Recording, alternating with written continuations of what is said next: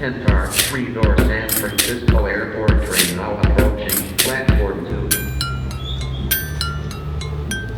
TLDR un podcast serissimo.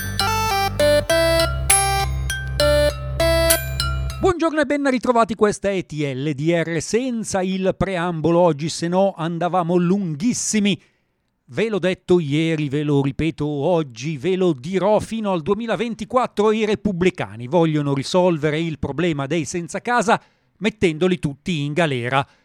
In realtà vogliono mettere tutti i poveri in galera per un sacco di tempo, punto.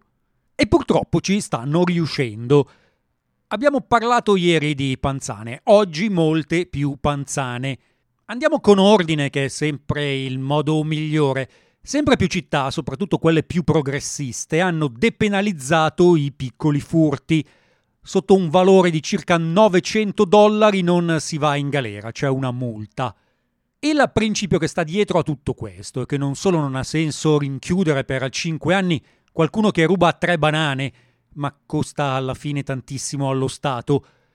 In California l'ha anche ordinato la Corte Suprema di svuotare le carceri, sono sovrappopolate, smettere di mandare in galera chi ruba le banane pare sensato. Non per i repubblicani che si sono letteralmente inventati un'ondata di criminalità. Hanno iniziato alcune grandi catene a dire che sarebbero state costrette a chiudere alcuni esercizi perché regolarmente saccheggiati da gruppi di ladri coordinati che grazie ai democratici e ai procuratori progressisti non vengono più perseguiti. E siccome gli amministratori delegati di quasi tutte le catene della old economy sono repubblicani col botto, la questione è arrivata la settimana scorsa ad una commissione del Senato. Il capo della sicurezza della catena di farmacie CVS ha detto che perdono 200 milioni di dollari all'anno e che è ora di finirla. Ogni volta che notizie del genere escono sui media, partono campagne locali con cittadini indignati che invitano alle dimissioni sindaci e procuratori, che è quello che sta succedendo a San Francisco, a Oakland, dopo che Walgreens ha annunciato che chiuderà cinque esercizi perché ci sono le bande di ladri. La narrativa è sempre la stessa, che si tratti di Walgreens, CVS, Home Depot, Walmart, l'impero del male, insomma. In realtà non è vero. Secondo l'FBI il taccheggio è diminuito del 18% a livello nazionale negli ultimi due anni. Sempre secondo l'FBI, rispetto agli anni 70, siamo al 90% in meno. In particolare in California non è mai stato così basso il numero di taccheggi dal 1975, quando non è che c'erano tantissime bande di ladri, semplicemente non li contavano prima. La giustificazione dell'impero del male è agghiacciante. In realtà, dicono, il taccheggio è aumentato, ma non denunciamo più nessuno perché tanto non vanno in galera. Cioè, per loro non è importante recuperare i soldi. Loro vogliono proprio che la gente vada in galera e ci rimanga, altrimenti non ne vale la pena.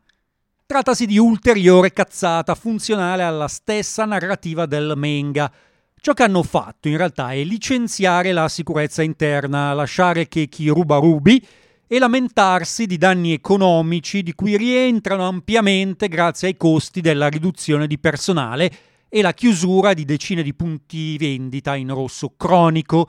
CVS ha annunciato quest'anno la chiusura di 984 esercizi, 984 e non perché ci sono le bande di ladri. Il risultato di tutto questo, però, a livello di narrativa mainstream, diventa i democratici lasciano per strada ladri ed assassini, lasciano persone senza lavoro, dimettetevi tutti. E purtroppo sta funzionando, che si tratti della depenalizzazione dei reati lievi, che si tratti di piani per togliere fondi alla polizia e demilitarizzare le strade, repubblicani e poliziotti uniti nella lotta hanno lasciato che il crimine andasse alle stelle per incolpare i democratici ad ogni livello, che si tratti di elezioni locali, che si tratti di seggi al congresso, che si tratti del 2024. Oakland, come accennavo ieri, è diventata una delle città più violente d'America, oltre 130 omicidi quest'anno, e lo si è lasciato accadere apposta per provare un punto. Non so se si percepisce la furia che mi possiede, ma solo a rileggere queste righe mi bolle il sangue, soprattutto perché la velocità con cui i democratici si terrorizzano e per paura di perdere le elezioni tornano sui propri passi è imbarazzante, è un battito di ciglia. I progetti per disarmare e demilitarizzare i corpi di polizia sono stati abbandonati praticamente dappertutto. Cesar Budin, il procuratore super progressista di San Francisco, il primo nella storia della California che ha incriminato membri delle forze di polizia per aver sparato senza giustificazione, probabilmente si dovrà dimettere. Se la stampa locale smentisce tutte queste storie, non reggono due minuti alla prova dei fatti, non raggiungono mai comunque la discussione a livello nazionale, che è quello che conta. La famiglia bianca media, che è comunque ancora maggioritaria negli Stati Uniti, in questo momento pensa che i democratici non si stanno occupando di cose davvero importanti, che lasciano i criminali per strada e che bisogna cacciarli da ogni amministrazione perché pensano alle cose che non servono a niente, tipo i pronomi. Se vi state chiedendo i democratici che fanno, non siete soli. Di sicuro non c'è controffensiva. Alla fine le politiche inclusive, la smilitarizzazione della polizia, la galera per i piccoli furti vanno a colpire comunità che per lo più non votano e così è più facile fare un passo indietro. La chiamerò la lettizzazione del Partito Democratico.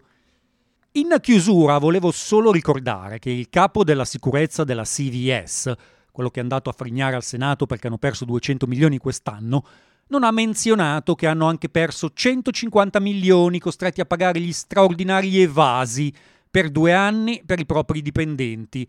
Non ha menzionato che il gruppo CVS durante la pandemia ha fatturato 91 miliardi di dollari con un ricavo netto di 7 miliardi di dollari, quasi il doppio dell'anno prima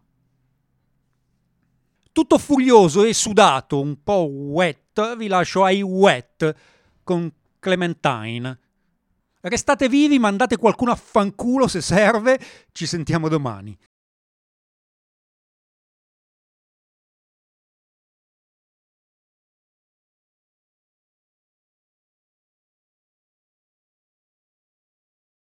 Ogni volta...